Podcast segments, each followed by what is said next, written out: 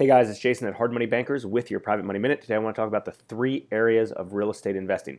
So we're talking about wholesaling, retailing or flipping, and rentals. Those are three of the primary focuses of real estate investors and which one is best for you. Now, I believe that there's a time and place for every single one of them eventually.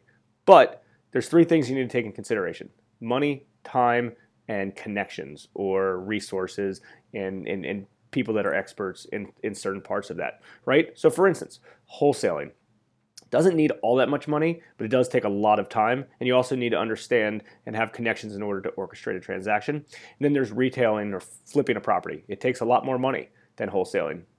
Yes, you can get a loan on these properties. Yes, you can use other people's money, but you either need to raise the money or you need to come up with the money yourself. And you know, typically it costs a little bit more money than you than you expect with construction overages, uh, making payments on the money, things like that. And you also need connections in order to execute uh, on the property, uh, contractors, things like that. And then third is rentals.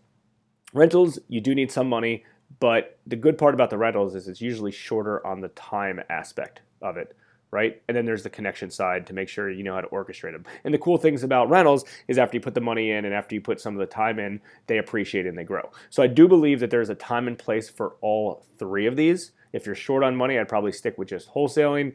Um, as long as you have the time, because you need to put the time in it. And if you know you wanna, if you want to grow something long term, I'd stick with rentals. And obviously, if you have the time, you have the money, and you have the resources, then do rentals and flips. But again, all three of these are important, and I think that, that you should be involved in all of them. There's a time and place.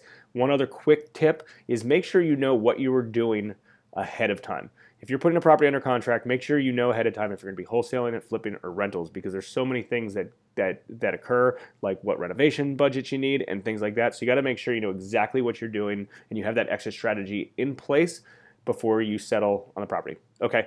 Hopefully you enjoyed this private money minute. As always, share, like, comment below. If you have any topics or if you have any comments related to this topic, I'm happy to answer anything you have. Thanks again.